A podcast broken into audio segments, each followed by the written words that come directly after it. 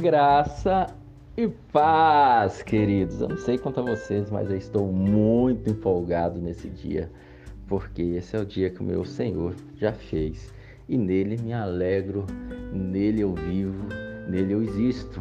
Não no dia, no Senhor. Aleluias.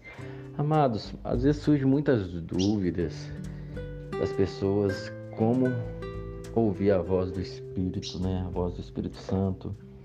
E algo assim que a gente tem que ter realmente muito cuidado, porque é muito fácil nos enganar pelas nossa alma, né, nossas vontades, a voz das nossas vontades e a voz de Deus. É muito fácil entrar por esse lado, mas é muito importante que você entenda.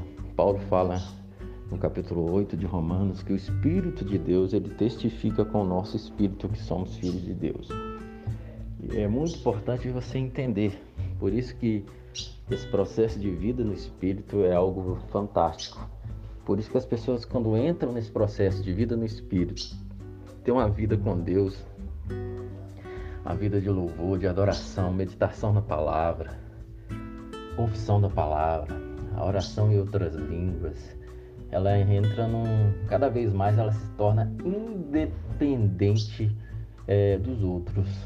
Ser independente dos outros, isso não quer dizer que você não precisa das pessoas. Não, tem coisas que você não vai receber de Deus, você vai receber do seu irmão. Tem coisas que você vai ter que submeter ao seu irmão, e isso Deus não vai tirar. Eu estou falando de não viver na dependência, principalmente na dependência de um pastor, a dependência de um guia espiritual. Você tem um guia, tem alguém e é importante você respeitar isso, é importante você andar com alguém, você se dedicar ao seu pai espiritual, caminhar com ele essa jornada. Mas você se torna independente e porque você passa a ficar sensível à voz do Espírito Santo. O Espírito Santo começa a testificar dentro de você.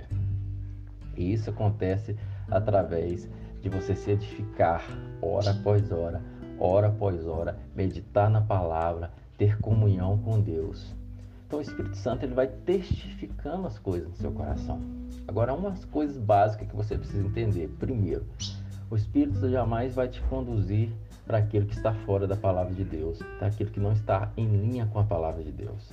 Se não está em linha com a palavra de Deus, você pode ter certeza que não provém do Espírito, provém da sua alma ou da sua própria carnalidade, né? Então, se não está em linha com a palavra de Deus, você já descarta logo de uma vez.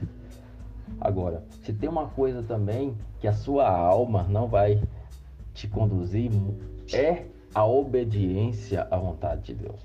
A sua alma te conduz à religiosidade, que é diferente. Porque a religião, ela é negócio. Religião é eu fazer por merecer de Deus. Então, a alma pode te conduzir a uma vida de jejum, porque você acredita que você jejuando, você vai convencer Deus de algo e você vai receber algo de troca. Você está barganhando com Deus, a sua alma te conduz a isso. Agora, a obediência, ela vem através do Espírito. A sua alma capita, que vem do Espírito, porque você decide isso, é a sua alma que decide essas questões mas você, isso vem do espírito, a obediência, a sua alma se submete à vontade de Deus.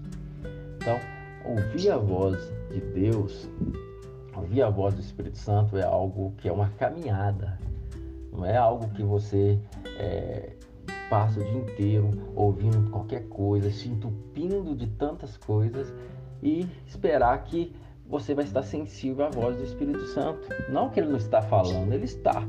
Só que a sua alma está tão cheia de coisas, cheia, cheias de outras coisas, que você acaba não captando o que Deus está falando.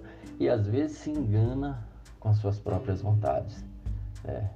E já viu aquela pessoa que fala que vai orar para ver a vontade de Deus? Só que se Deus falar um não com ela, ela pronto, ela desanima de tudo. Então, na verdade, ela não estava buscando a vontade de Deus. Ela estava buscando que Deus concordasse com ela. Entendeu? Então é muito diferente, querido. A caminhada com Cristo, ela é uma caminhada onde você nega-se a si mesmo. Você não faz a sua vontade. Não adianta você achar que você faz a tua vontade. É maravilhoso, é perfeito, mas a Bíblia não fala que a sua vontade é boa, a sua vontade é agradável e a sua vontade é perfeita.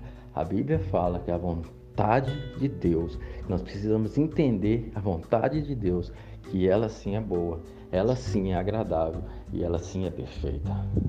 Mas se a vontade dele, então vai entrar em choque com a minha. Jesus falou: Não vim para fazer a minha vontade, mas a vontade daquele que me enviou. E para você fazer a vontade do outro de bico calado, você precisa realmente crer e saber quem é a outra pessoa e dizer: Eu sei que a vontade dele é boa, perfeita e agradável. Por mais que eu não estou entendendo nada, por mais que eu queria fazer outra coisa, minha alma me leva para outra coisa. Eu sei que a, o lugar seguro é na vontade dessa pessoa, porque eu confio nela e ela sabe mais do que eu. Ela vê o que eu não vejo, ela entende o que eu não entendo. Isso é um caminhar diário com Deus.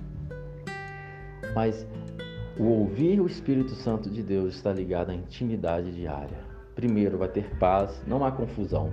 Querido, se você for fazer alguma coisa, enquanto tiver confusão na sua mente, espera. Espera porque Deus não é Deus de confusão.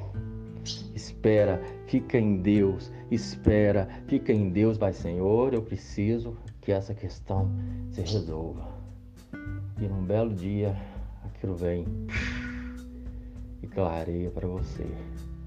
E você sabe porque sabe que é o que você tem que fazer e podem dizer que você está maluco, pode dizer que não tem nada a ver, mas você sabe porque sabe que é o que você precisa fazer e você não luta mais contra aquilo, porque você sabe que é a boa e é agradável e perfeita vontade de Deus. Aleluia! Bora lá.